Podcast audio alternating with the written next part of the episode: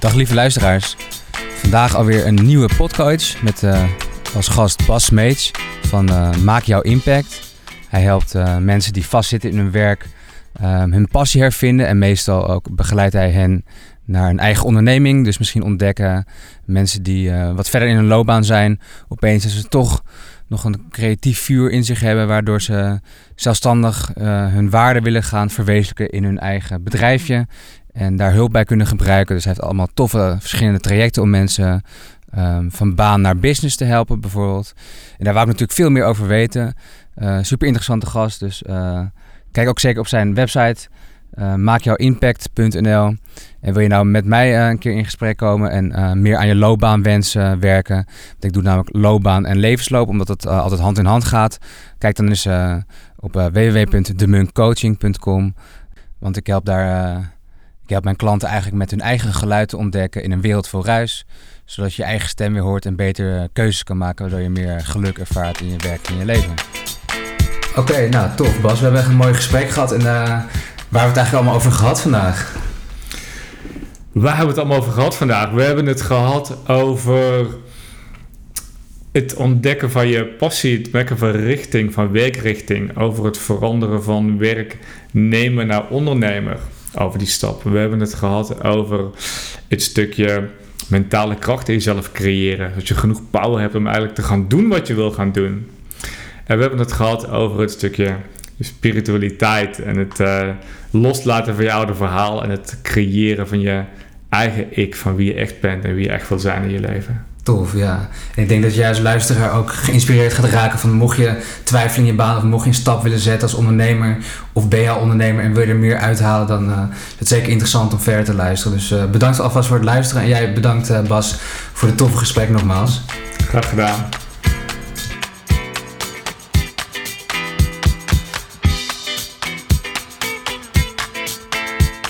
Ik zit hier aan tafel met uh, Bas Smeets. Um, en uh, ik heb hem uitgenodigd voor een toffe podcast, omdat hij uh, mij inspireerde met, met, met het businessmodel wat hij doet. Hij inspireert mensen om van hun werk naar een onderneming te gaan. Kan je daar misschien iets wat meer over vertellen, Bas?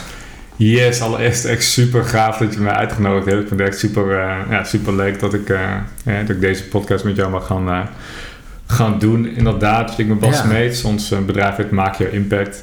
En die naam staat eigenlijk al uh, voor het, het, helpen van mensen met het maken van hun eigen impact in hun leven. Op zichzelf natuurlijk, maar vooral ook op hun omgeving en daarmee indirect op de rest van de wereld. En, en omdat ik gewoon eigenlijk in geloof dat uh, ja, iedereen ergens voor bestemd is hier op aarde. En we allemaal onze eigen unieke bijdrage te leveren hebben. En als we dat gaan doen, ja. dat we ook gewoon heel gelukkig gaan worden als mens als we daar ook nog eens ons werk van kunnen maken, dan hebben we natuurlijk het hele plaatje compleet. Dat we ons werk kunnen maken van het leven van onze eigen passie, onze eigen unieke bijdrage aan de wereld. Dus dat is wat wij doen met een uh, heel mooi team van uh, negen mensen op dit moment. We helpen mensen die uh, vastzitten in een baan die geen energie of voldoening meer geeft om te gaan ontdekken wat ze echt willen in hun leven.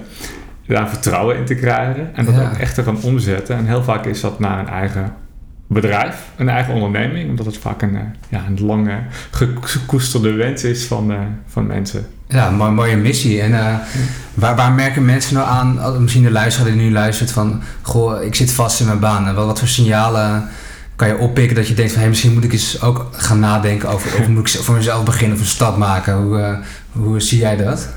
Ja, precies. Nou, dat zijn heel veel dingen die ik zelf ook vroeger ervaren heb. En zo gaat vaak dat je natuurlijk vanuit je eigen ervaring iets gaat, gaat doen later.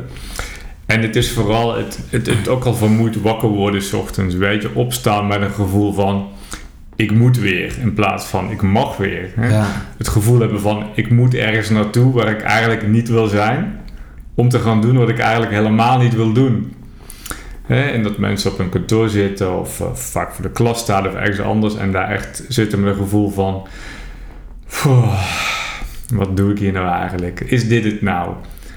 Geen, geen klik meer met de collega's soms, met de werkgever. Een gevoel van ja, nutteloosheid is het ook soms. Van ja, ik heb hier ooit voor gekozen, maar ja, nu zit ik hier een beetje en... Uh, het, Als je het zo zegt, klinkt het ook heel zwaarmoedig en dan, dan zie ik het ook al voor me. inderdaad gewoon de verveling en geen uh, waarde meer kunnen toevoegen. Een soort geen uitzicht meer hebben hmm. uh, voor in de toekomst. Dus En dat soort mensen kunnen dan bij jou terecht. En wat, wat, voor soort mensen komen nou meestal bij jullie en bij jou en je team terecht? Ja, het zijn bij ons vooral mensen zo'n leeftijdscategorie van 35 tot begin 50 ongeveer. Het zijn mensen die vaak al heel goed weten wat ze niet meer willen, omdat ze al voldoende werkervaring hebben opgedaan. Ze hebben bijvoorbeeld heel lang hetzelfde soort werk gedaan, of heel veel verschillende soorten banen gehad. Mhm. En weten eigenlijk heel goed, joh, dit is het gewoon voor mij niet meer. In het verleden heb ik al deze keuze gemaakt, maar dit is het gewoon niet meer. Het zijn mensen die komen veel uit de financiële wereld bijvoorbeeld, uit het onderwijs hebben we heel veel mensen. Mensen die goede managementfuncties ook gehad hebben in het bedrijfsleven, maar die gewoon zeggen: joh, ik heb er geen zin meer in. Dat carrière maken voor mijn baas, mijn baas gelukkig maken. Ik wil mezelf nu eens gelukkig maken. Ja. En ehm, die willen ook meer vrije tijd hebben. Bijvoorbeeld meer tijd besteden met hun gezin, familie. Maar de grote vraag is natuurlijk, ja, hoe doe je dat? Hè? Als je een bepaalde levensstijl gewend bent, carrière gemaakt hebt en je denkt van ja, iets anders. Wat dan? Hoe dan? En kan ik er wel geld mee verdienen? Want we hebben allemaal natuurlijk onze verantwoordelijkheden. Dus dat zijn de redenen waarom mensen dan heel veel blijven uitstellen natuurlijk. Van ja, een hoop twijfels en onzekerheden natuurlijk. Een hele hoop twijfel en een hele hoop onzekerheid. Je zegt net van nou, ze werken eerst voor een baas en willen dan de shift maken naar hun eigen tokeltje runnen. Mhm. Dus het, is natuurlijk wel een verlegging van uh, dat, je, dat je werk van iemand anders centraal stelt of je eigen werk. En hoe, hoe verstevig je dat bij mensen, dat mensen daar toch in gaan geloven of een soort van uh, purpose daarin vinden? Precies, het is een hele grote overstap. En wat we zien is dat heel veel mensen wel het, het idee hebben van ik zou heel graag iets voor mijzelf doen. Maar daar nog ook niet helemaal in geloven. Omdat er nog te veel twijfel is van kan ik het wel? Hè? Ehm, heb ik wel die kwaliteiten? Ik ben eigenlijk helemaal geen ondernemer. En vooral ik zitten mensen dan wel op mij te wachten. Mhm. ik, ik, kom al, ik kom aanzetten hier op mijn leeftijd om iets heel anders te gaan doen. En wie zit er hier op mij te wachten als ondernemer? En wat gaat mijn omgeving hiervan denken? Wat gaat mijn familie hiervan vinden als ik opeens iets heel anders ga doen? Mijn vrienden verklaren me voor gek. Hey, dit zijn allemaal die onzekerheden die standaard bij mensen in hun hoofd zitten. Ja, tuurlijk. Op het moment dat ze eraan denken. En dat blijft ook heel vaak groeien totdat het moment komt dat iemand zegt van joh, nou ben ik het zat. En dan komt het moment dat eigenlijk de angst voor die onzekere toekomst, hè, voor, ja. voor dat onzeker, dat die angst voor de onzekere toekomst, dat die kleiner is dan de pijn van het huidige moment. Dat de mensen zeggen van ah. joh, ik zit nu, ik heb er nu helemaal geen zin meer in, ik moet iets anders. En ik weet dat ik nu aan de slag moet. Hè. Dus eigenlijk is de pijn van het huidige moment dan groter dan de angst voor de toekomst. En dat is vaak het moment waarop mensen dan de knoop doorhakken en zeggen van joh, Interessant, ja. Ik moet gewoon. Ja, want mensen veranderen natuurlijk alleen eigenlijk door twee soorten dingen. Of door heel veel pijn of door juist hele grote passie. En als de hmm. pijn maar groot genoeg is, dan komen ze misschien wel weer in beweging. En dan uh, kunnen ze bij jou aankloppen om een trajectje te doen natuurlijk. Ja. Ja, klopt inderdaad. Kijk, ik heb het natuurlijk liever veel eerder. Als, helemaal die, als die pijn helemaal groot is en, en, mensen zien al bijna geen uitweg meer, omdat ze gewoon elke dag eh, gefrustreerd en vermoeid naar hun werk gaan of richting een burn-out gaan.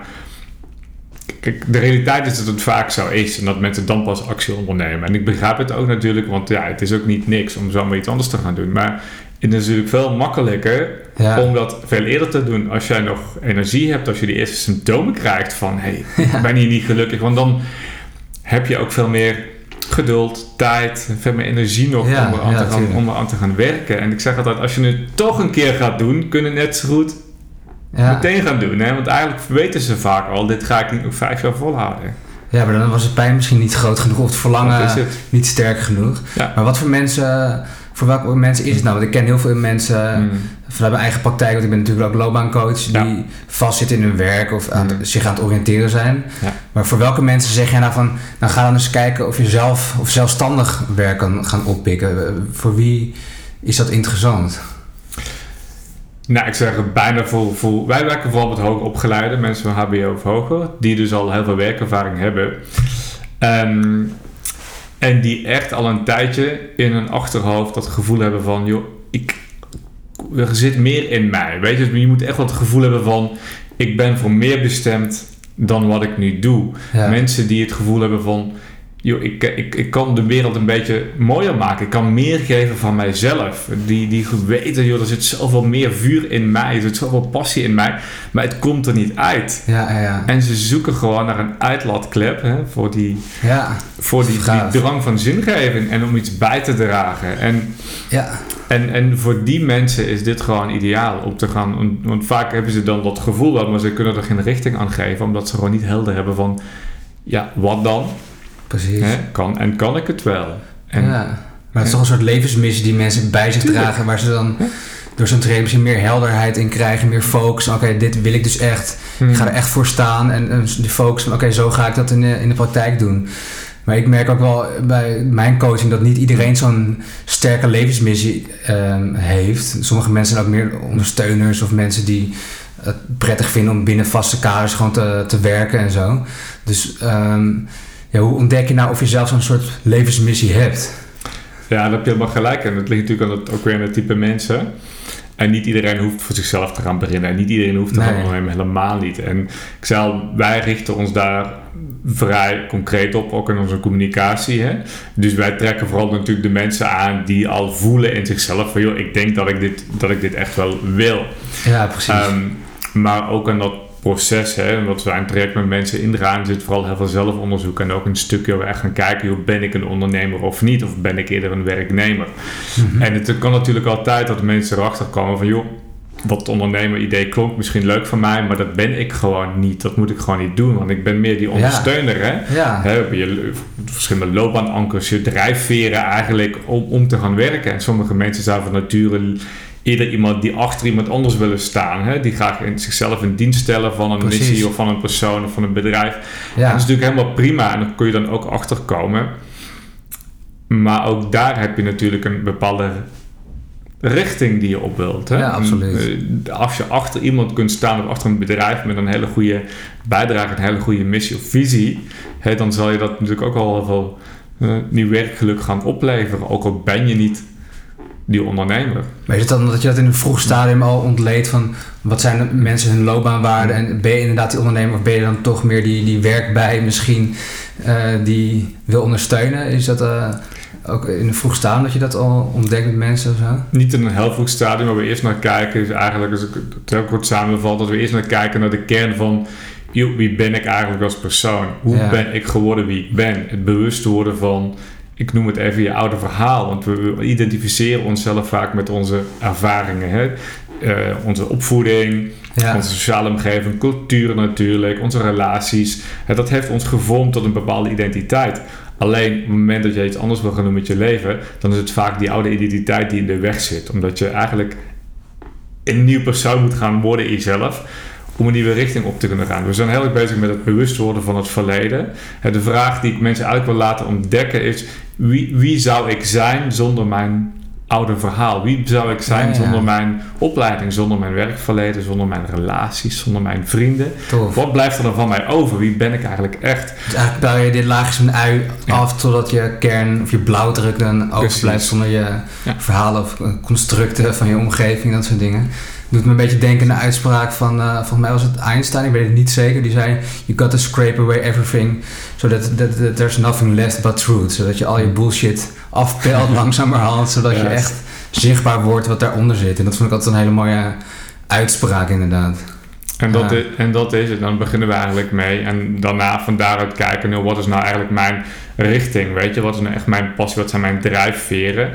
En als we dat helder hebben, dan gaan we kijken hoe wil ik dat nou gaan he, tot uiting gaan brengen in de wereld. En dat is de, de, de, de manier waarop. En daar kijken we eigenlijk, hoe ga ik dat als werknemer of als ondernemer doen. Dus wat is mijn manier om mijn passie, hoe ik doe, mijn unieke bijdrage in deze wereld, om die uh, ja, tot uiting te gaan brengen naar buiten toe. Zeg maar de output van jouw setje aan kwaliteiten, waardes en wat je belangrijk vindt qua ambities, dat ga je dan vertalen naar, naar buiten toe, zeg maar. klopt. Het lijkt echt heel erg op wat ik doe, want ik help mensen hun eigen geluid ontdekken in de wereld voor ruis, zeg maar, zeg ik altijd. Dus inderdaad ook hun eigen stem laten horen.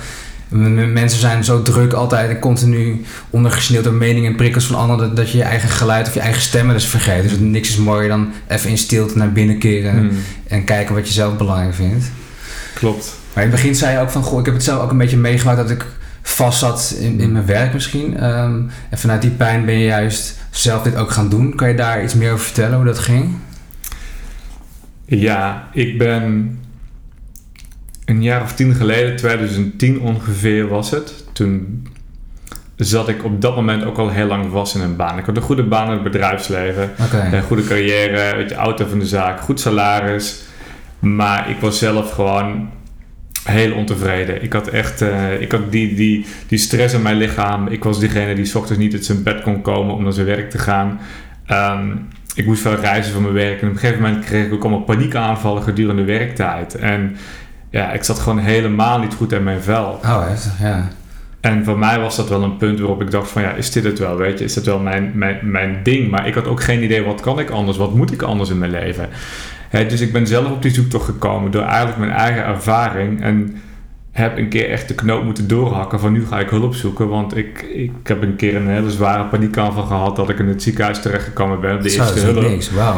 Eh, dat ik dacht dat ik dood ging, omdat mijn, ik had zoveel spanning in mijn lijf. Mijn, alsof, alsof ik een hartaanval had. Ik kreeg geen lucht, mijn hele bos kneep samen. Zo, en ik, ehm, ja, het bleek dus uiteindelijk gewoon spanning te zijn. Die al heel lang zichzelf aan het opbouwen was. En voor mij was het echt zo'n wake-up moment. Weet je, dat je, dat je het gevoel hebt, ja, nu, nu kan ik niet meer door. Ja, ja. Dit, dit is mijn, weet je, mijn drempel die ik, die ik nu heb bereikt. En ik moet nu wel iets anders. En toen ben ik ehm, echt hulp gaan zoeken, ook bij coaches. Ik heb, eh, ik ben met een NLP-opleiding aan de slag gegaan. Heb in mezelf veel geïnvesteerd. ja, heel veel gaan leren over een stukje zelfontwikkeling. En vooral ook waarom zijn mensen eigenlijk op aarde? Wat doen we hier eigenlijk? En echt een ben- echt die.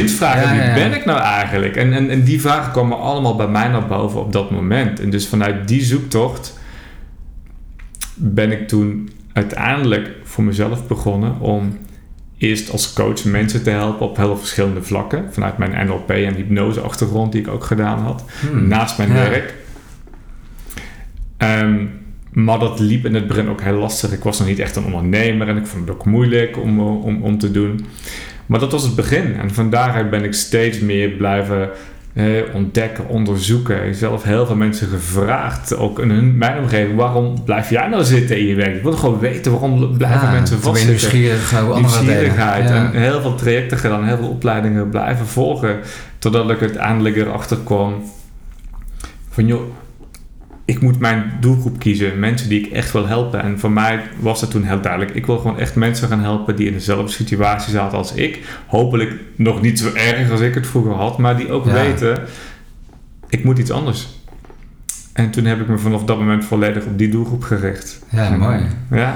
Dan ben je achteraf je, je lijf en dankbaar dat, dat je zo'n heftig signaal hebt gegeven. Hé hey Bas, eh, stop hier en dus het is tijd voor verandering. Of, dat hoor je dan ook vaak dat mensen dat als ze juist heel dankbaar zijn voor zo'n moment. Ja, absoluut. Kijk, ik zou nooit de persoon zijn die ik nu ben als ik dit niet meegemaakt had. En Nee, ik heb echt een helse tijd achter de rug. Met heel veel eh nare gevoelens, heel veel angsten, depressiegevoelens in mijn, in mijn lichaam. Dat dat de hele tijd overstuur was.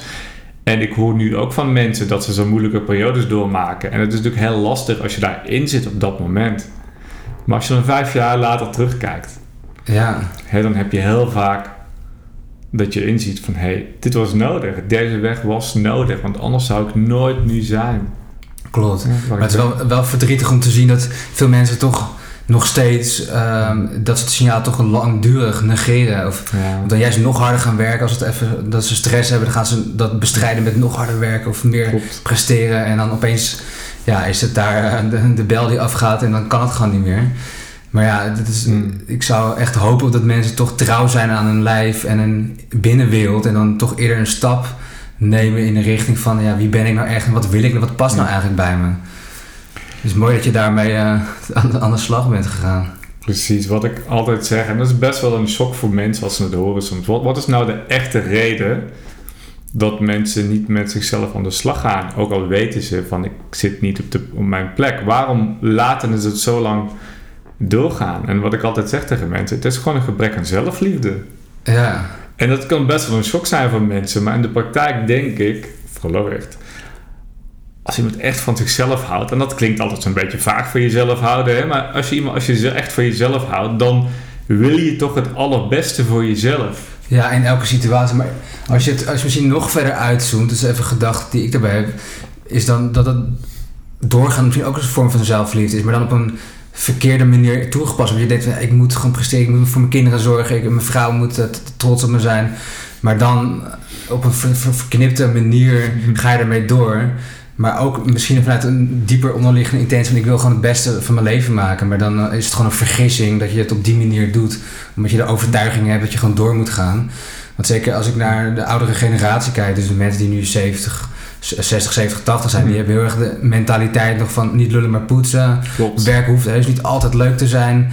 Het is een beetje te zweverig dat je jezelf moet verwezenlijken in je werk. En dat, dat hoor ik best wel veel van uh, ouders en grootouders, zeg maar, weet je wel. En uh, wij, uh, jongvolwassenen of volwassenen uit deze tijd staan, staan er veel meer in van...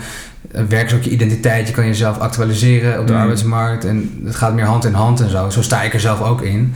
Herken je dat een beetje, die, die, hoe oudere generaties erin staan zo? Ja, tuurlijk. Maar het heeft allemaal te maken met cultuur. Hè? En onze, de samenleving van nu is anders dan van vroeger.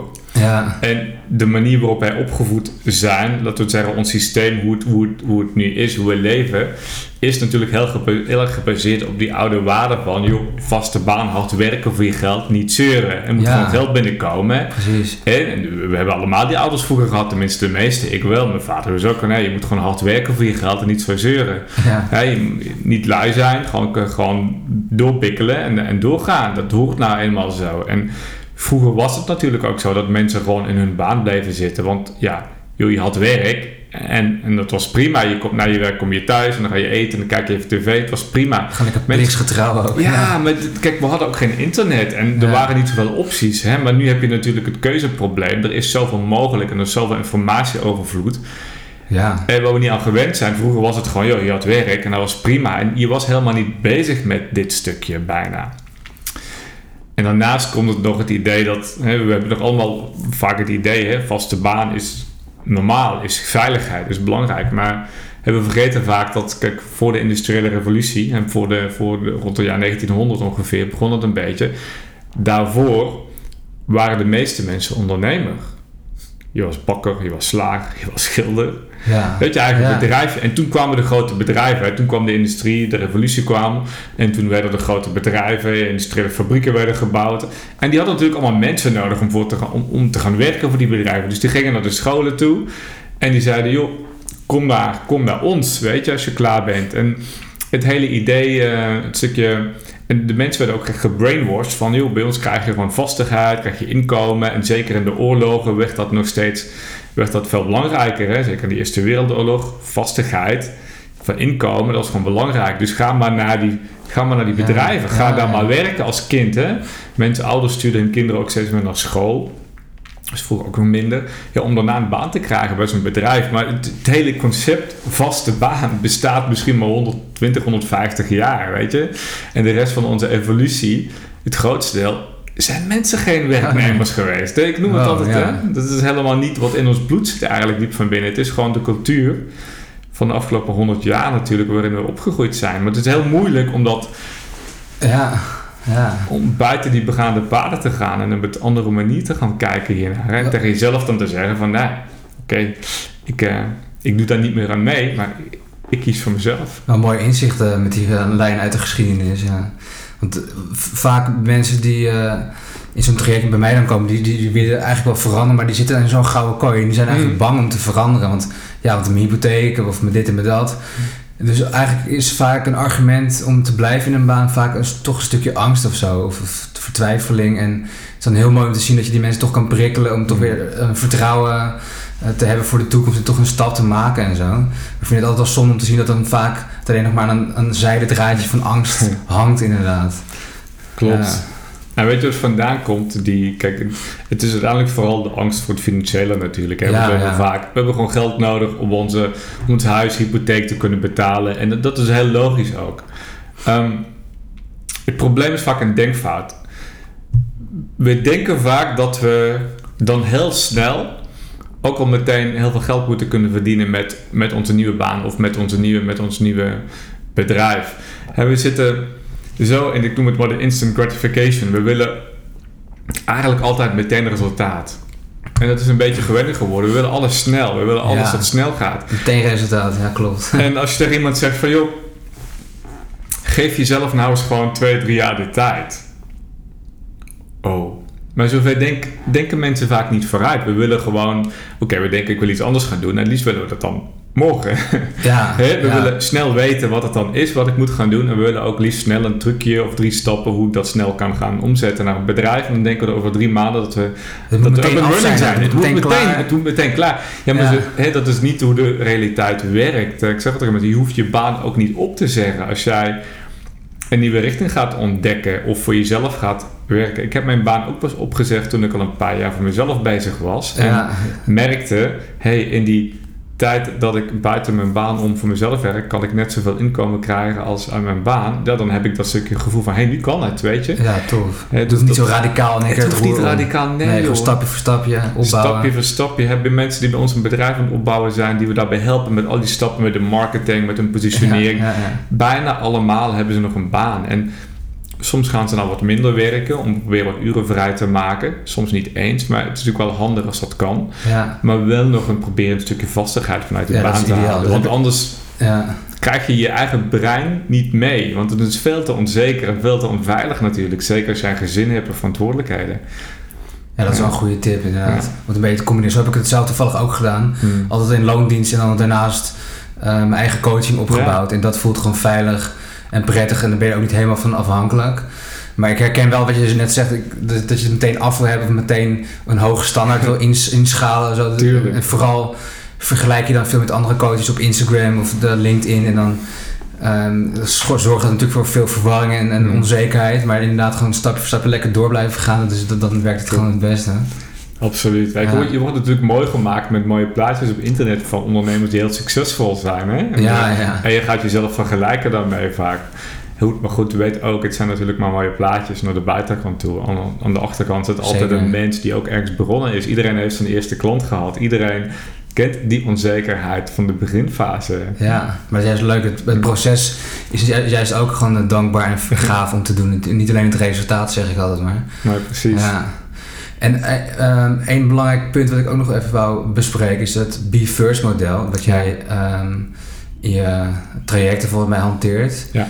Ehm, laatst had je een online seminar die ik had gevolgd bij je. Toen kwam ik ook weer op het idee om jou in de podcast te vragen. Dat vond ik super leuk. Daarin kwam het Be First model terug. En ik herken het heel erg van de Essence en Source training. Dat, dat, dat schreef ik toen ook in de chat volgens Ah, ja, mij. klopt. Ik zal even uitleggen hoe ik hem ken. Dan kan je misschien even kijken eh, hoe jij hem in- inpast. Ik vond het wel super interessant. Want zoals ik hem ken is het dan ehm, be, have en do. Dat je dan eerst gewoon in de rein of in eenheid met jezelf moet zijn. En dan de dingen gaat doen die daarbij passen. En terwijl heel veel mensen een baan of een spullen gaan kopen om dan die B te hebben. Die B stand staat dan voor geluk, ervaring Precies. of zo. En dan van buiten naar binnen, terwijl je het eigenlijk van binnen naar buiten moet doen of zo. Ja. Is dat ook hoe jij hem dan ziet of hoe, hoe werkt het bij jou precies? Ja, dat is exact hetzelfde eigenlijk. Hè? Heel veel mensen zitten in de actiestand, moeten in de do-modus. Ja, En, eh, en redeneren eigenlijk van, joh, ik moet nu eerst in de actie, ik moet dingen gaan doen, ik moet mijn passie gaan ontdekken, ik moet hard werken. En dan, daarna heb ik iets bereikt en uiteindelijk ben ik dan gelukkig. ja. Hè, dus ze zetten geluk aan het einde in de toekomst. Maar op dit moment zijn ze dus vaak in de twijfel, in de onzekerheid en de actie en die stress. Van, mm. Maar dat zorgt er eigenlijk alleen maar voor dat, je, dat je veel te gefrustreerd bezig bent. juist. En daarnaast is het zo dat heel veel mensen niet, ja, ze beginnen met doen, maar heel veel mensen weten niet eens wat ze moeten doen. Dus ze beginnen niet. En eh, wij draaien dus eigenlijk om. En, en dit is een stukje wat eigenlijk ehm, ook steeds meer naar, naar, naar, als je naar andere, weet je, naar mindset gurus of zo toe gaat of eh, en naar heel succesvolle ondernemers kijkt. Het, ze hebben dit allemaal toegepast. Het begint allemaal bij bij zijn wie je wilt zijn. Kijk, ik geef wel eens voorbeeld. Je kunt wel een mooie droom hebben. Je kunt wel de droom hebben van... Oké, ik wil miljonair zijn. Ik wil een mooi bedrijf runnen. Maar als jij niet de persoon bent... en niet voelt dat jij de persoon bent die dit kan doen... dan gaat het niet gebeuren. Ja. Het begint altijd met persoon worden die je wilt zijn. Dus het begint wel altijd met werken aan jezelf. Het is net een ijsberg. We willen graag sneller dat topje toe, eigenlijk boven water. Maar dat hele stuk onder water vergeten we. Of, hè, of het, het, het op- oprennen van een berg is het eigenlijk, kun je het ook zien. Maar, maar, dan halverwege willen beginnen, bijvoorbeeld. En niet het, het innerlijke werk willen doen. Ja, precies. Ja, dus- Mooi. ja. Want wat ik ook vaak zie is dat, dat- wat je net als voorbeeld schetst van ik wil miljonair worden van een groot bedrijf of misschien wel die mooie auto. Er zijn toch mensen die eigenlijk daaronder weer verlangen erkenning en bevestiging en validatie voor hun bestaan. En dan is het een vergissing of een overtuiging van oh, dat, dat, dat krijg ik als ik dat. En dan is het vaak ook uiterlijk vertonen, vergelijking met mensen om hen heen. Terwijl ze eigenlijk alleen maar erkenning voor zichzelf of acceptatie willen. En dat misschien moeten ze dan gewoon wel schoenmaker worden en halen ze dat daar wel uit, omdat het dan precies in lijn is met wie ze werkelijk zijn of zo. Weet je, het hoeft vaak helemaal niet heel iets groots te zijn of zo. Weet je wel. als je maar gewoon in lijn bent of in eenheid met dat stukje be, van dat be hmm. first model, zeg maar, of, of be do have, zeg maar. Precies. Ja, dat vind ik echt super mooi. Gisteren deed ik toevallig nog een post op Instagram en daar schreef van geluk of nergens van afhankelijk te zijn. Hmm. Je kan het in elk moment eigenlijk ervaren, gewoon maar even stil te zijn, gewoon even naar binnen te keren en ja, niet uit te stellen voor in de toekomst. Als ik dan die, dat huis heb of als ik die baan heb, dan ben je de hele tijd aan het verleggen in de toekomst. Dat is toch maar een illusie. Dus doe het gewoon lekker hier, in, in hier en nu eigenlijk. Ja, helemaal uitgelegd. Want je zegt geluk, en net zoals passie bijvoorbeeld, het is een gevoel. Dat zit ja. in je en je kunt dat geluksgevoel nu oproepen. Op dit moment. Je hebt daar niks voor nodig. Precies.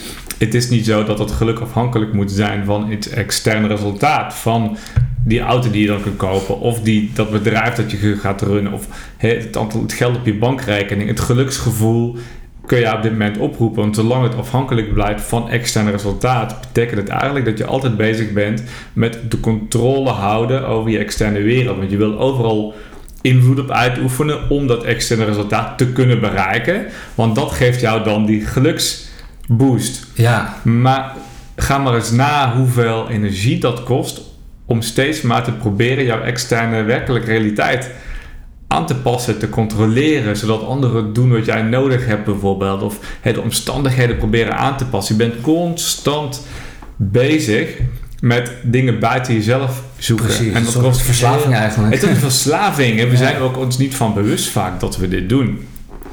En het is soms lastig te begrijpen, dat, van mensen, en dat begrijp ik ook, dat we dat geluksgevoel of andere gevoelens, dat die al in ons zitten. We hebben daar niks buiten ons van nodig. En op het moment dat je dat ervaart, wat gebeurt er nou? Je gaat zelf heel anders in het leven staan. Kijk, als jij nu gelukkig bent, als jij nu je passie uitstraalt, enthousiasme uitstraalt, ongeacht de omstandigheden om jou heen, gaan we zeggen, wat, wat voor invloed heeft dat op anderen? Ja. Je trekt juist die mensen aan die je nodig hebt, omdat mensen aan jou zien: hé, hey, die zit lekker in zijn vel, die is blij, die is enthousiast. Mensen willen dan graag ook met jou werken, met je praten. Dus je trekt vanzelf de juiste omstandigheden aan als jij gewoon zorgt dat je. Hele andere dynamiek natuurlijk. Ja. Maar ik denk dat veel mensen toch een soort um, negatieve zelfgeloof hebben ontwikkeld, waardoor ze dat willen maskeren of compenseren door de hele tijd van buiten naar binnen succes te halen. Terwijl dat gewoon eigenlijk een illusie is. En zodra je inziet dat, dat de zelfliefde eigenlijk al lang aanwezig is, dan gaat alles vanuit een andere dynamiek. En dat is super mooi mensen te laten zien natuurlijk. Ja. We hebben het gehad over de, de, de werknemers die uh, misschien vastzitten in hun werk. Mm. Dan wil ik het even uh, wat meer focussen op de ondernemers. Dus mensen die al de stap hebben gezet. Um, welke fase zou je kunnen herkennen of ontleden in het proces van mensen, oké, die beslissen, ik wil het gaan proberen, het roer gaat om. Hmm. Uh, ik wil misschien wel uh, een eigen social media bureautje beginnen, wat dan ook. Welke fases uh, ontleed je nou in het traject of in het proces van ondernemer worden vanuit die baan, zeg maar? Precies. Nou, sowieso misschien even inhaken wat ik zie. Sowieso een ondernemerschap, dat is ook wel leuk te Je hebt een aantal fases in het ondernemerschap zelf. Ja. we beginnen allemaal als wat ik noem als een artiest. Wat is een artiest? Die creëert iets vanuit het niets. Je hebt een idee om te gaan ondernemen. En ja, dit is er nog niet. Hè? Je moet gaan creëren. Vanuit niks ga je creëren als het soort ware als een artiest. Dat is eigenlijk de eerste fase van ondernemerschap. Daarna komt de fase van werknemer binnen je eigen bedrijf. Dan, ga je, dan is er iets gecreëerd, maar jij doet al het werk. Hè? Je bent, laten we zeggen, je, begint je social media bureau. Je doet zelf het werk. Hè? Je doet je financiën, je doet je marketing, je helpt je klanten. Jij bent gewoon eigenlijk de werknemer van je eigen bedrijf. Hè? Dan hebben we de vervolgende fase, als het goed gaat. Dan word je eigenlijk de ondernemer. Wat betekent dat? Jij wordt de CEO van je bedrijf je gaat bijvoorbeeld mensen op de juiste plek zetten. Je gaat niet maar alles alleen doen. Je gaat mensen inhuren die voor jou gaan werken. En de laatste fase heb je eigenlijk de, de investor. Dat is eigenlijk dat jij in ah. charge bent van de resources. En je bent eigenlijk niet meer actief met het bedrijf bezig. Maar jij zorgt dat jouw bedrijf een soort van kapitaalbron is die, die, gaat groeien. En misschien weer een ander bedrijf gaat starten. Eigenlijk de fase van ondernemerschap. Maar dat is ook wel leuk om te beseffen. Maar die eerste fase... Ehm, is het voor mensen vooral belangrijk als je gaat beginnen, als je een eerste business idee hebt, laten we zeggen, ik heb mijn passie gevonden, ik weet wat ik wil gaan doen. Ja. Het allereerste wat ik mensen altijd zeg om te gaan doen, is ze gaan nou eens kijken, En voor, voor wie wil ik dit gaan doen? Uiteindelijk hangt jouw werkgeluk af van de mensen waar je mee werkt, van je klanten. En, en, soms denken mensen vaak na over ja, wat voor product kan ik dan aanbieden, hè? wat voor dienst kan ik gaan creëren, waar zitten mensen op te wachten. Maar ik ga eerst kijken naar voor wie wil ik dit eigenlijk doen? Wie zijn de mensen die ik wil helpen? En ga daarna pas kijken wat zijn nou de issues, uitdagingen, problemen van die mensen Mhm. die ik graag wil helpen. En hoe scherp mag die zijn, zeg maar, die doelgroep? Om zo scherp mogelijk. Ja. Dus heb je een voorbeeld van hoe, concreet of hoe scherp zo'n eh, eh, klantenkring of doelgroep zou kunnen zijn? Ik zou een heel simpel voorbeeld geven. Ik- Dit is geen realistisch voorbeeld, maar laten we zeggen, je, iemand wil een, een- iets met een reizen gaan doen of een reisbureau beginnen. Nou, je kunt natuurlijk zeggen, ik begin gewoon een reisbureau, dan doe alles. Ja, dat is niet voor wie. Hè? Dat is voor iedereen. Dat is helemaal niet scherp. Aan de andere kant zou je kunnen zeggen, ik noem iets. Ik richt me op eh, singles tussen de 30 en de 40 jaar die graag een avontuurlijke reis naar Kazachstan willen. Ja, precies. Dat is Mega concreet. Ja, ja. En zo concreet wil ik het eigenlijk hebben met onze deelnemers. Want wat je dan krijgt is dat je wordt gezien als makkelijk wordt gezien als de expert in die sector. En dat de mensen ook meteen weten, de juiste doelgroep weet meteen, hey, bij jou moet ik zijn. Hè? ja, vet. Ja.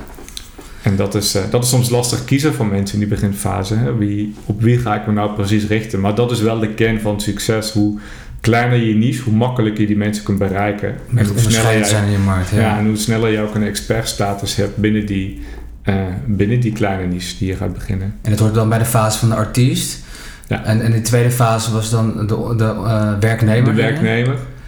Want dan ben je nog eigenlijk heel erg bezig met alle rompelslomp, zodat je eigenlijk meer een soort van een loondienst bent van je eigen bedrijven, zeg maar. Klopt. het zo Kijk, zien? Het hoort er natuurlijk bij hè, als start. Ik zeg altijd, weet je, ik ben geen fan van de term ZZP'er, want ZZP'er betekent eigenlijk, je doet nog steeds alles alleen. Ja, En als je een keer ziek wordt of je kunt niet meer werken of je wil een keer vakantie of zo, zit je met dezelfde problemen als een werknemer.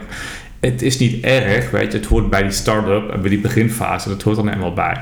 Maar uiteindelijk wil je natuurlijk gaan kijken, wat mensen aanraad. eh, kijk wat jij echt leuk vindt en goed in bent binnen jouw onderneming. Want je kunt niet alles. Je bent misschien geen webdesigner, nou, dan moet je niet je eigen website gaan maken. Je bent niet misschien een goede salespersoon. Dat doe je in het begin wel even, maar misschien ga je daarna kijken. Nou, ik zoek iemand die dat beter kan dan ik en dan ga ik mee samenwerken. ja. Dus je gaat daarna kijken van hoe kan ik mijn, hoe kan ik uiteindelijk misschien drie dingen gaan doen binnen mijn bedrijf die ik super leuk vind. Daar ga ik mij op focussen. En voor alle andere dingen ga ik een systeem zoeken of ga ik outsourcen, zodat ik het niet meer hoef te doen. Dat dat is een fijn. beetje de, de ja. groeifase. Ook een stukje automatiseren en dat soort dingen. Precies, ja. ja. En dan de, de, de, fase erboven, dan ben je echt de ondernemer, toch? De, ondernemer, echt ja. Dat is dus echt dat, je, dat jij het overzicht hebt van je bedrijf. Je kunt nog wel wat, wat dingen zelf doen in je bedrijf natuurlijk. Maar dan gaat het vooral ook om het aansturen van je team. Maar is dat dan de sweet spot waar je naar moet verlangen als ondernemer? Ik weet het niet. Kijk, dit, het ligt natuurlijk ook aan je ambitie. Kijk, Ja. als jouw ambitie is van ik wil gewoon heel graag mensen blijven helpen. Bijvoorbeeld, ik wil heel graag die coaching sessies doen. Wil je coach worden? Of ik wil heel graag met kinderen werken. Dan kan ik me voorstellen, dan ga je gewoon Ja. daarop blijven focussen. Hè? Precies. En dat is helemaal prima, want dat, hè, dat is dat jouw bijdrage is, dat jouw ambitie is, dat is helemaal goed. Ehm, maar er zijn ook heel veel mensen die willen op een gegeven moment dus doorgroeien. En, eh, en dat is wat ik heel erg heb. Ehm, het idee van, ik ben heel erg goed in het, het samenbrengen van informatie. En dat op een hele goede manier presenteren. Maar ik, kan niet, ik wil niet iedereen persoonlijk verder helpen. Daarom heb ik een team van coaches die veel beter kunnen coachen dan ik bijvoorbeeld. Ja, ja. Maar die wel met mijn methodiek, mijn, hè, wat ik onderzocht heb en mijn kennis op mijn manier dit kunnen overdragen naar, eh mooi, naar onze klanten. ja, dus zo kan ik mijn boodschap veel groter verspreiden natuurlijk dan ik het in mijn eentje zou kunnen. En, en mijn missie is dus gewoon we, in eerste instantie is 100.000 mensen te gaan helpen en te bereiken. ja. En dan zijn we ja. goed op weg. Maar dat kan, natuurlijk, kan ik natuurlijk niet in mijn eentje. Dus, maar dat ligt heel erg aan je persoonlijke drijfveren natuurlijk. En, eh, en, en, en de visie die je hebt voor jezelf. Maar kan ik het dan ook zo zien dat je voor die verschillende fasen ook verschillende mensen hebt? Die, eentje weet veel meer van automatisering, de andere is veel meer van storytelling en propositie bijvoorbeeld. Kan ik het zo zien dan? Ehm, ja, nog gemeen. Kijk, wat wij doen bij ons in ons traject hebben wij in het business traject hebben we, word je begeleid door een business mentor. En die business mentor die weet eigenlijk alles van die eerste fase af. Hè? Van, het, eh, van het stukje van oké, ik heb nu een idee. Gaan we een businessconcept van maken. We gaan het valideren in de praktijk. We gaan, het met, we gaan onze doelgroep onderzoeken. We gaan positionering neerzetten. We gaan onze Ah, marketingpropositie, aanbod. Website, uh, strategie, sales funnel gaan we maken. Je leert wat over sales en marketing, financiën. dat zijn de dingen die kan één persoon prima je begeleiden. Maar dat is eigenlijk die, die fase van je business op gang krijgen. Tot, ik zeg al, tot, ik zeg, tot mens, totdat je eerste 100.000 euro omzet draait of zo, is dat eigenlijk voldoende om te, om, om, om te hebben. Daarna heb je natuurlijk veel meer expert, expertise nodig. En dan, heb je, dan hebben we mensen, dat, dan, dan zoek je mensen die, uh, die specifiek daarbij kunnen begeleiden bij bepaalde, bij bepaalde thema's. Mooi. En wat vind je nou zelf echt het allerleukste om te doen in, je, in je onderneming? Wat ik het superleukste vind in mijn onderneming op dit moment is dat echt mijn team heel goed laten werken. Ik dacht vroeger nooit dat ik een manager zou zijn. ik voelde me helemaal geen manager. Maar ik heb nu zo'n fantastisch leuke mensen in mijn team. En het hele proces van zorgen dat mijn mensen super enthousiast zijn. Dat ze weten wat onze grote visie is. Ze meekrijgen in onze grote visie. Zorgen dat zij heel veel leren van het werk. En heel veel werkgeluk halen uit wat ze doen voor mij. Um, en, en gewoon helpen om hun werk beter te doen. Ik vind dat nu op dit moment super gaaf. Nice, ja. En, daarnaast het eigenlijk het meer systematiseren van het bedrijf. Eh, dat, dat, hè, dat, we, dat we gewoon heel veel, um, dat we de klantervaring veel beter kunnen maken. Dat we overal workflows, processen voor hebben. Dat het bedrijf als een geoliede machine begint te lopen eigenlijk. Dat vind ik nu op dit moment heel gaaf om te doen. Het is veranderd omdat, hè, vroeger was dat anders. Vroeger wilde ik gewoon mensen coachen en echt met mensen één op één zitten. Maar goed, die fase is voor mij nu weer ja, verschoven naar, verschoven naar ja. meer het managementstuk. Ja. ja, tof. En, en heb je dan niet het idee van, je bent de hele tijd mensen aan het coachen en je team ook, om, mm. om uh, mensen zelfstandig te laten werken. Mm. Maar heb je niet het idee dat jouw werknemers op een gegeven moment ook allemaal zelfstandig verder zouden willen? Of denken van, ik wil eigenlijk ook zelf iets beginnen of ondernemen? Of... Dat doen ze ook en dat motiveer ik juist. Oh, we hebben, ik heb... Uh, ik heb maar één persoon vast in dienst, dat is mijn assistente. En de andere ah, mensen die, die werken, en dat doe ik expres, die, die huur ik allemaal in. Die zitten wel onder, echt onder van ons team. Maar dat zijn ook ZZP'ers of ondernemers. En dat, dat wil ik ook. Want wat voor voorbeeld zouden ze anders voor onze klanten zijn? Want onze klanten die helpen we natuurlijk om een eigen bedrijf te starten. Dus al mijn coaches die, we, die bij ons werken, hebben ook de overstap gemaakt vanuit een baan naar een eigen bedrijf. En naast dat ze voor ons werken, doen ze ook iets wat echt hun eigen passie is. Ja. En dat is natuurlijk perfect, hè? want dat, dat kunnen ze hun eigen ervaring kunnen ze als voorbeeld gebruiken, ook in, hun, in de coaching met een klant. En, en sommige, de meeste van hun zijn privé ook coaches. Maar het kan net op een iets ander vlak zijn, of wel heel erg gerelateerd aan wat wij doen. Maar ik motiveer dat juist en ik help hun ook om hun eigen business te laten groeien. daarom werken ze ook heel graag met, met, ons. Dat klinkt echt heel goed, ja. ja. nice. Je, je, vertelde ook dat je uh, grotendeels ook online werkt. Ja. Um, ik weet nog wel dat, dat de corona net begon, dat ik zelf ook zat te denken van moet ik niet eens wat online proberen. Er is totaal geen ervaring in eigenlijk. Mm. Maar... Ja, voor de kritische luisteraar die, die zegt online coaching, hoe het werkt misschien toch helemaal niet. Ik moet toch iemand tegenover me hebben. Zo. Waarom werkt het zo goed online? Het werkt heel goed online, omdat het eigenlijk in principe tegenwoordig met technologie, je hebt gewoon een, met onze coach, je hebt gewoon een videoconferentie, je ziet, je ziet elkaar gewoon. En het begint er soms even wennen van mensen, maar in de praktijk blijkt het gewoon goed te werken we hebben nu wel de optie ook met onze coaches om ook een keer live af te spreken. Dus vaak is het ook een combinatie van live en online, ook afhankelijk van de locatie van de coach. We hebben mensen in heel Nederland, uh, onze coaches. ja. Ehm, we hebben ook klanten in het buitenland, Nederlanders die daar zitten, en dan gaat het wat lastiger. Maar het is ook mogelijk af en toe live met je coach af te spreken. Dat kan ook. Hè. Maar in principe werkt online. Uh, voor onze doelgroep heel makkelijk. Waarom ook? Het zijn ook vaak drukke mensen. Weet je, die hebben een drukke baan, hebben een goede baan, vaak een gezin, kinderen, thuis veel. En ze hoeven de deur niet uit. Weet je, ze kunnen gewoon vanuit hun eigen huis kunnen ze die sessies doen. Hm. Ja. aan de achtergrond hebben wij een heel goed, uh, hebben heel goed training opgezet. En die training bestaat eigenlijk uit heel veel videomateriaal met opdrachten van mij. Die ze zelfstandig doorlopen. Dus dat hoeft die coach ook allemaal niet meer uit te leggen. Er is een hele syllabus van trainingsmateriaal. Uh, wat ze ook op hun eigen tijd doorwerken. En daarnaast hebben ze dus elke twee weken een coaching sessie met de coach om daar dieper op in te gaan op de thema's. Hey, wat loop ik vast? Wat heb ik nodig? Uh, ben ik goed bezig?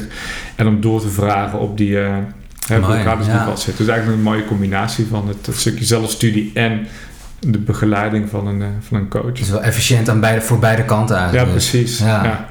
Ja mooi. En uh, Even kijken hoor, ik ga nog even mijn vragenlijstje checken. Of ik nog wat uh, leuks wist. Um,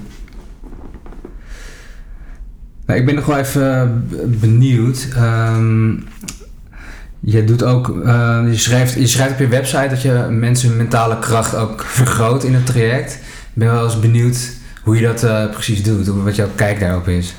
Dat is een hele goede, goede vraag. Um, ja, doen we. En waarom is dat ook nodig? Ten eerste, uh, wat ik gemerkt heb vroeger bij veel andere trainingen die er zijn over het ontdekken van je passie. Hè? Dat veel mensen dan wel hun passie ontdekken, maar er dan niks mee doen. Omdat ze niet durven, omdat er vaak te weinig hè, geloof in hunzelf is, te weinig mentale kracht. Dus we willen wel een hele transformatie van iemand eh, begeleiden. Dus dat betekent dat je ook moet gaan doen. En om te gaan doen heb je gewoon, moet je gewoon goed in je kracht staan. Dus de manier waarop we dat doen is eigenlijk op verschillende manieren. Ten eerste, als mensen al meer een idee hebben van wie ben ik nou eigenlijk echt hoe kan ik mijn oude verhalen met al die gedachten loslaten over mezelf? Dan komt er vanzelf een stukje realisatie van: hé, hey, weet je, ik hoef me helemaal niet te laten leiden door die stem in mijn hoofd. Die stem in mijn hoofd, dat is maar een ja. verhaaltje van vroeger. Ze komen daar vanzelf al veel meer los van gedurende het traject. Daarnaast hebben we een aantal heel gerichte oefeningen. We werken met NLP bijvoorbeeld, met NLP oefeningen. We hebben een aantal meditaties, visualisaties die we daarvoor gebruiken. Tof. En we hebben ook een deel van het traject, en dus richting het einde, waar we nog kijken, hey, wat voor blokkades heb ik nu nog om aan de slag te gaan? Gebruiken we ook andere methodieken als, ik weet niet of je Byron Katie kent, The Work, waar we echt gaan kijken, oké, ik heb overtuigingen, is dat nou echt waar wat ik mezelf de hele dag aan het vertellen ben? Klopt het eigenlijk wel? Dus we gaan echt heel diep onderzoeken, op andere van is het eigenlijk wel waar wat ik mezelf aan het vertellen ben? Ja, dus um, toch de destructieve gedachten vaak die precies. in de weg zitten. Ja. Ja, mooi. Uh, zodat, hè, zodat eh, de, de, negatieve overtuigingen die ervoor zorgen dat je dingen niet doet of niet durft, dat die gewoon eh, langzaam geëlimineerd worden en dat er gewoon meer vertrouwen komt van hey. En vooral ook een stukje acceptatie. En wat ik daarmee bedoel is eigenlijk vaak hebben we nou eenmaal twijfel als mens. En die mogen er ook zijn. En die mogen er zijn. Vaak denken we eerst moet die twijfel weg en dan ga ik beginnen. Dan ga ik iets doen. Als ik niet meer twijfel, als ik zekerheid heb, dan ga ik beginnen. Maar wat we dat niet weten, het twijfel hoort bij ons als mensen. Het is ook logisch.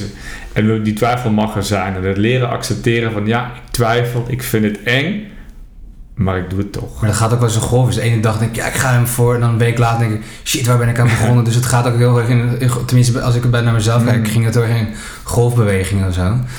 Maar ik zeg ook tegen andere mensen, move before you're ready. Want het perfecte moment komt toch nooit. Dat je denkt, oh nu ben ik klaar, nu heb ik die opleiding, nu heb ik die en die budgetten en die en die mate van zelfvertrouwen. Je moet op een gegeven moment gewoon maar ergens beginnen en dan uh, along the way zie je wel uh, hoe je kan bijsturen en corrigeren en je fouten uh, accepteren en, en, corrigeren en zo, ja. ja. Precies, zo gaaf dat je het zo zegt, want dit gebeurt heel vaker. Dat mensen zeggen, eerst nog een opleiding, eerst nog dit, ik wil eerst nog dat.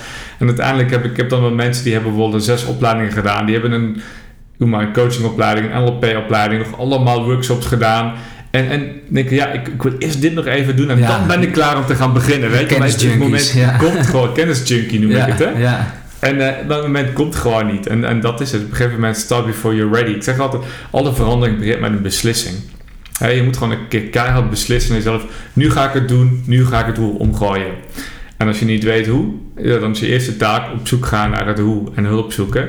Maar op het moment dat eh, als mensen blijven twijfelen, blijven wachten van ja later en misschien ik ga dus proberen, al dat soort gedachten, dat betekent eigenlijk dat er niks gaat gebeuren. Ja. Uh, dus op het moment dat, dat je echt zegt van joh, vandaag. Ja, die, dat klinkt zo duidelijk en makkelijk, maar net als met stoppen met roken of zo. Weet je, dus ook, je moet echt beslissen. En daar zit het er nou in dat mensen dat toch uitstellen of, of, voor zich uit, weet je, bij, buiten zichzelf plaatsen en zo. Mhm. vind, dat vind ik wel een heel lastig stuk hoe je mensen nou zo kan brikken dat ze zeggen, ja, nu, nu ga ik dit doen of nu ga ik stoppen of, of beginnen met dat. Hoe doe jij dat dan? Vooral de bewustwording. Kijk, je kunt mensen natuurlijk heel mooi bewust maken van wat, het, wat is het gevolg als ze nu niet aan de slag gaan. Ja. Weet je, hoe gaat het hun, hoeveel tijd gaat het hun kosten? Hoeveel levenskwaliteit, levensgeluk kost het? Welke prijs betaal je Prijs betaal je voor het uitstellen? En wat is je beloning voor het niet uitstellen? En natuurlijk voor het voorbeelden geven van anderen. Kijk, ik kan mijn eigen verhaal natuurlijk mooi gebruiken. En ook van heel veel andere deelnemers die we hebben begeleid. En ook het zoeken naar de juiste mensen om je heen, de juiste support. Heel vaak halen mensen advies bij de verkeerde mensen. Ja. Kijk, als jij weet, je twijfelt over je werk en je wil die motivatie hebben om, om nu iets te gaan doen, iets anders te doen. Ja, dan moet je misschien niet naar je vader of je moeder toe gaan, waarvan je van tevoren toch wel weet dat die gaan zeggen van, nou, nou, zou je dat wel doen? Of naar die vriendin die, die juist heel vatblij is met een vaste baan. Kijk, naar die personen moet je dan natuurlijk niet toe gaan, want dan word je alleen maar bevestigd in je twijfel. Ja, exact. Dus het is ook heel erg zoeken naar de voorbeeldpersonen He, waar, waar je echt naar kunt kijken. Van kijk, hij of zij heeft het ook gedaan. En het kan. Het lukt. Ja, goede rolmodellen. Goede ja, rolmodellen, want het kan. En er zijn zoveel mensen die hun baan opzeggen en voor zichzelf beginnen. Er zijn echt duizenden mensen in Nederland constant die dat doen. Dus kan het, ja zeker. Ja, En jij kunt het ook, zeg de mensen. Alleen, ga op zoek naar bewijs dat Precies. jij het kunt. En je moet ook gewoon jezelf toestaan fouten te maken. En als je denkt, ik geef een baan op... Je hebt die baan ooit gevonden. Je hebt iets gecreëerd waar je ooit naar verlangde. Dus dat kan je heus nog wel een, een andere keer opnieuw voor jezelf creëren. En dat gevoel Hmm. mist soms een beetje bij mensen. Zo. Ze denken ook van, ja, misschien wil ik de prijs niet helemaal betalen voor de stap. Ja. Maar ja, welke prijs betaal je als je het niet doet, weet je? Die is vaak nog veel hoger. eh, lichamelijk of financieel gezien of zo, weet je wel. Het is de realisatie van de ups en downs van het leven. Hè? Ja, Kijk, alles gaat met ups en downs. En ook als jij iets anders gaat doen of voor jezelf gaat binnen, het gaat niet meteen goed altijd. En het is de realisatie van, hé, hey, dit hoort erbij. Het leven is van nature onzeker, hè? Dat, want we kunnen de toekomst natuurlijk niet voorspellen. zoals verwacht gaat altijd alles anders. het gaat allemaal altijd. anders altijd. Ja. En wat, als we steeds proberen die zekerheid te zoeken in een onzeker leven, wat van nature onzeker is, hè, dat gaat natuurlijk niet. Dan blijven we altijd iets najagen wat er niet is, wat we niet kunnen krijgen. En dus op een gegeven moment is het inderdaad die Precies. acceptatie van die, van, die, van die onzekerheid en twijfel in ons. En eigenlijk het Ja. gevoel dat die zekerheid vanuit, een, vanuit je eigen kern komt van... hè, ik weet dat ik altijd weer op mijn pootjes terechtkom. Ik geloof dat het met mij wel goed komt. En dat is eigenlijk je eigen kracht. Ook als het niet lukt, ook als het me niet lukt om iets voor mezelf te gaan beginnen of een switch te maken, joh, dan komt er wel weer iets anders. Dan kan ik weer terug naar mijn oude functie Precies. of iets zoeken, iets anders gaan zoeken. Het komt wel goed. En dat is het innerlijke vertrouwen hè, dat, we, dat we zo nodig hebben. Ja, je zegt het gaat met ups en downs. En, dat- en mensen zoeken ook altijd een soort balanspunt. Met- Mm. Ik zeg altijd, je bent altijd uit balans. Want als je gaat balanceren op een bal, dan ga je altijd te veel naar links of te veel naar rechts. Je bent altijd de hele tijd zo aan het corrigeren. Dus dat balanspunt dat mensen in een soort veilige comfortzone zoeken, dat bestaat eigenlijk helemaal niet. En het is gewoon een soort controledrift om daaraan vast te houden. Terwijl ja, inderdaad het leven is onzeker en loopt altijd anders. En ja, accepteer dat maar lekker. En dan durf je misschien meer risico te nemen ook. Ja. Het is zo mooi. Ik heb er ook een tijdje geleden over gelezen. Want er is eigenlijk geen balans. We zoeken Nee. allemaal naar balans. We willen meer balans in ons leven. Maar als je altijd zoekt naar balans, ben je altijd een bijsturen. Want er is, er is nooit balans Nee, dat is in het niet. leven. Dus je hoeft ook niet, voor mij niet te zoeken naar die balans. Het is meer meegaan met, met de flow en het accepteren van die ups en downs. En van die highs en die lows. En die lows zien als natuurlijk pad. Hè, daar leer je van, daar word je sterker van, daar word je krachtiger van als persoon. Ja, mooi. Ja. En je gaat weer door. ja. Ik denk dat het voor de luisteraar die ook twijfelt van... God, moet ik iets niet proberen? Dit een hele mooie boodschap is. Dat, ja, je mag gewoon eens een keer vallen en opstaan. Je mag twijfelen, je mag onzeker zijn. Maar ja, zodra je kleine acties onderneemt... kan je toch eh, meer dan je denkt vaak. Ja, dus geef als een voorbeeld. Stel je voor, er, iemand is in een hele beschermde omgeving opgegroeid. En alles is hem altijd voor de wind gegaan. In een rijke ouders, heeft nooit moeten werken voor zijn geld. Alles kwam altijd aanwaaien. Het was altijd makkelijk in zijn leven. Nooit issues gehad. En zo iemand groeit op. En op een gegeven moment staat hij wel om de een of andere reden op eigen benen.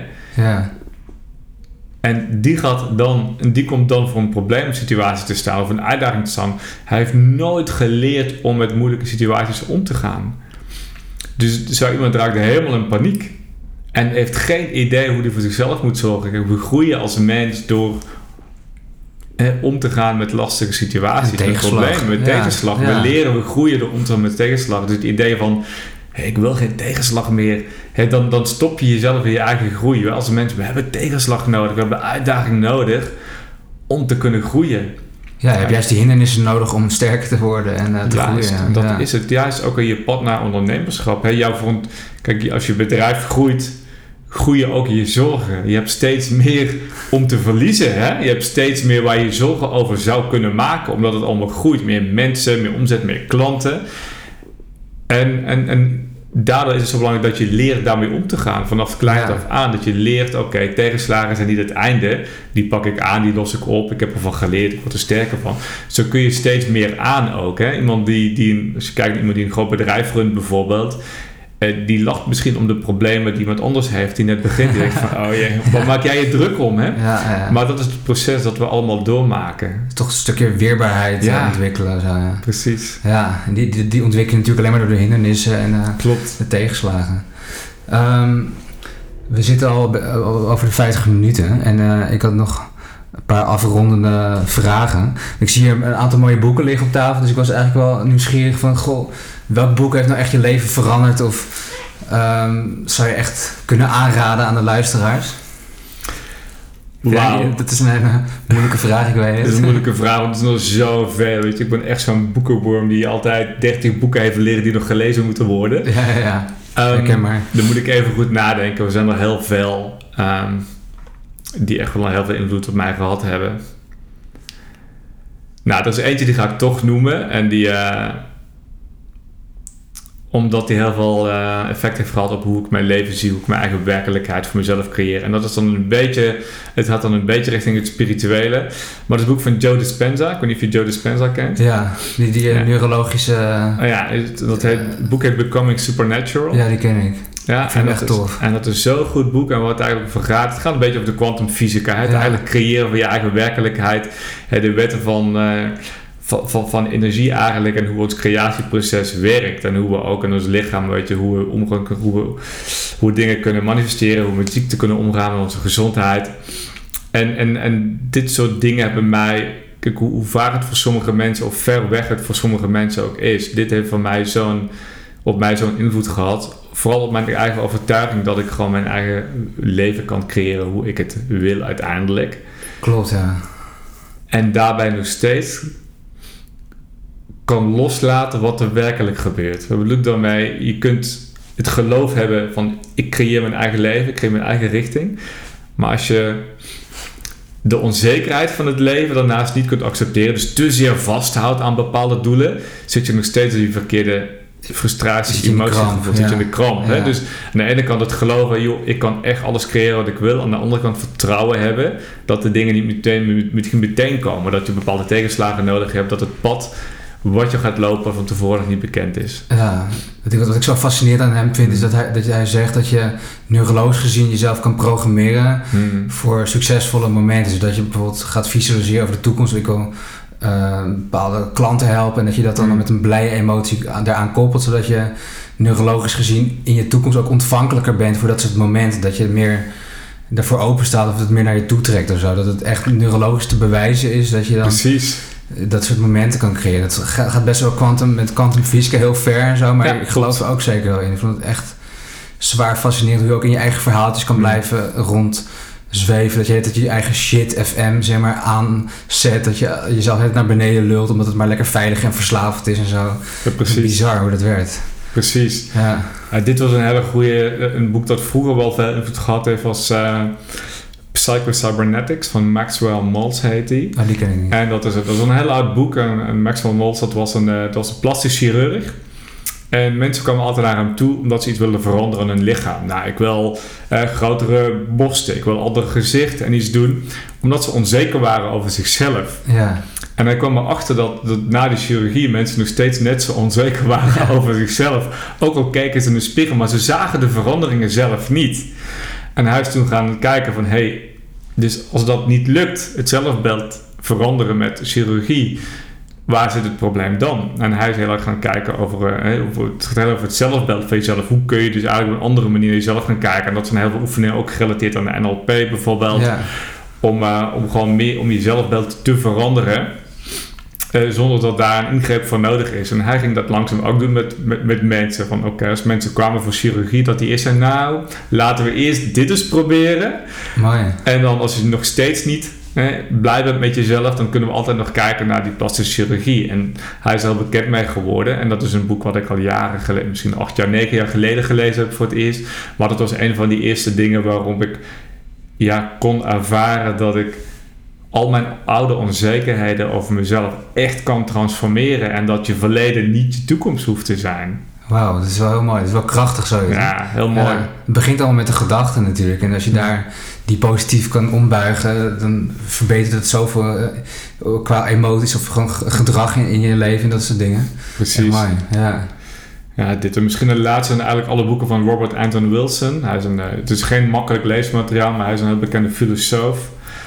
En um, zijn ik ben even de titel kwijt van hem, maar al zijn boeken zijn gaaf. Gaat ook echt over een stukje van, oké, hoe er worden als mens, als kind al geprogrammeerd. Weet je, wat ja, ja, is er gebeurd in die eerste zeven jaar van je, van je kindheid? Die ervoor gezorgd hebben dat jij nu de persoon bent die geworden bent. Vanaf dingen bij de geboorte al. Eigenlijk. Die heel veel invloed hebben op, Mhm. op jouw persoonlijkheid. Dingen die jij nu niet meer weet, wat je niet herinnert. Maar die wel gebeurd zijn. En, en wat ervoor zorgt dat je heel veel, heel veel ja, bewustzijn gaat creëren in jezelf. Van wat er allemaal invloed heeft gehad op wie je nu bent. En dat laat je ook alleen maar weer zien. Dat je dat ook los kunt laten. En dat je niet Ja, degene ja. bent die in jouw hoofd de hele tijd dat verhaal aan het vertellen is. Maar dat je Ja, dat geloof ik ook wel. dat los kunt laten. Ja. En eh, ja, echt een eigen nieuwe identiteit voor jezelf kunt creëren op basis van degene die, die je wel wilt zijn, die je echt wil zijn. ja, dat is echt wel next level. Ja. En inderdaad, het hele ik eh, be- beleven is eigenlijk ook Mm. zomaar een construct of een verhaal. Tuurlijk. Jouw ikje is gewoon ook een, een samenvatting van je geschiedenis, je herinneringen en gebeurtenissen om je heen en je ervaringen. Maar mensen houden zich zo aan vast, die nemen dat ikje zo serieus. Hmm. En het geeft al zoveel ontspanning als je ook maar inziet dat het ook maar een soort verzameling eh, is van wat dan ook. En dat geeft zoveel ontspanning als je dat gewoon een beetje los kan laten soms. Ik denk wat de beste manier voor eh, wat ze doen met zelfrealisatie of noem het dan spiritueel, noem het verlichting bijvoorbeeld, is, is dat Ja. je gaat inzien dat jij in je leven al heel veel verschillende ikken bent geweest. Op een gegeven moment, tien jaar geleden, vijf jaar geleden, was je een heel andere persoon dan nu voor de meeste mensen. Ja. En nu ben je weer iemand anders. Op het moment dat je bewust bent van... hé, hey, ik ben al zoveel verschillende mensen geweest eigenlijk. Wie, wie ben ik dan echt, weet je? Op een gegeven moment creëer je verschillende identiteiten voor jezelf... in verschillende periodes van je leven. Op een gegeven moment ga je inzien... ja, maar wie is dan de, de echte ik van al die... hè, persoonlijkheden die ik al geweest ben, van al die rollen die ik al gespeeld heb. Wie is nou de echte ik? En die ga je niet vinden. Nee, die bestaat Die bestaat dus niet, weet je. En langzaam kan dat en dat kan voor zo'n realisatie van... Hé, eigenlijk is er geen. Nee, alles is gewoon bewustzijn. Alles is gewoon bewustzijn. En ik kies zelf een rol die ik nu speel in deze, in deze wereld. Ja. ik krijg altijd wel kippenvel als ik daaraan denk. Het is wel echt een bizar thema, maar ja, dat komt wel steeds vaker terug, ook in mijn, mijn leven, zeg maar. En, Mm. Ja, ik denk echt dat, dat mensen echt kan bevrijden als je dat Mm, spel een beetje inziet of zo. tuurlijk. Ja. We kunnen het natuurlijk wel begrijpen, maar om dat te voelen is heel moeilijk. Omdat dan ons, juist ons bewuste ego natuurlijk heel bang wordt van... Hé, hey, hoe bedoel je, ik besta niet, hè? Ja. en er- eh, je dat en vasthouden. gaat het juist vasthouden Ja. het, hè, om, om, om redenen te zoeken dat dit ook weer niet klopt. En dat is natuurlijk het hele spel wat we de hele tijd spelen. Ja, mooi. Nou, fijn dat er toch nog eh, een mooi knallend, uh, knallend einde aan zit met een stuk spiritualiteit en eh, Joe Dispenza en dat soort dingen. Dus eh, bedankt voor de tips eh, qua boeken ook. Ehm, dan wil ik hem graag afronden. Is er misschien nog allerlaatst iets wat je wilt toevoegen of iets wat je had willen uitdiepen wat we vergeten zijn of, of, of, of nog iets eh, wat je erin wil? Nou, niet per se. Ik vond het echt fantastisch om uh, met jou te praten en deze podcast te mogen doen. Hè? Gewoon natuurlijk voor mensen die het interessant vinden, kijk gerust op onze website, hè? Ja. maakjeimpact.nl. En uh, dan verder hoop ik dat dit weer een paar mensen gemotiveerd heeft om toch eens te geloven in zichzelf en te kijken van, joh, wat wil ik nou eigenlijk echt in mijn leven? En die knop door te hakken om daar ook echt voor te, voor te gaan kiezen. Ja, ik denk het zeker. Er zaten echt een paar goede stukken en inzichten in uh, die je vertelde. Ik dacht, van, ja, dat, dat, hier worden mensen echt blij van. En dat gaat, gaat er zeker een zetje of een duwtje in de rug geven. Dus heel erg bedankt, uh, Bas. En uh, ik vond het ook echt een tof gesprek. Graag gedaan, Herman.